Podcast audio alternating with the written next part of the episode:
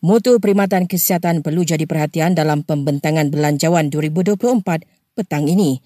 Japaka Perubatan Kesihatan Awam, Datuk Dr. Zainal Arifin Omar, ini kerana ia berkait rapat dengan kualiti hidup rakyat.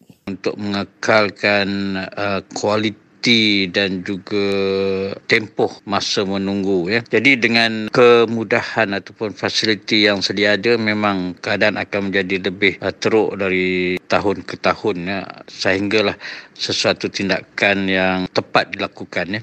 Berikut antara saranan beliau bagi mengatasi isu terbabit dalam keadaan kerajaan mengalami kekangan kewangan menambahkan bilangan fasiliti-fasiliti klinik dan hospital secara berperingkat-peringkat ya. Mungkin satu kaedah baru boleh dilakukan iaitu dengan menaik taraf ataupun menukar klinik-klinik desa menjadi sebuah klinik kesihatan yang mempunyai kemudahan-kemudahan asas seperti doktor dan uh, makmal dan farmasi. Beliau juga memberikan saranan ini uh, negara memerlukan uh, sumber atau bilangan kaki tangan yang mencukupi dan terlatih ya. Jadi uh, salah satu kaedahnya adalah dengan mengambil dan memberi latihan mengikut bidang-bidang disiplin uh, yang tertentu terutama yang sangat memerlukan penambahan kaki tangan dan yang kedua memberi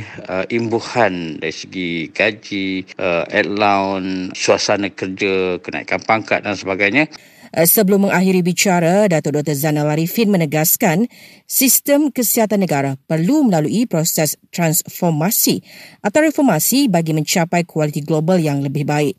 Ini termasuk integrasi sistem kesihatan awam dan swasta serta pembiayaan kesihatan atau insurans.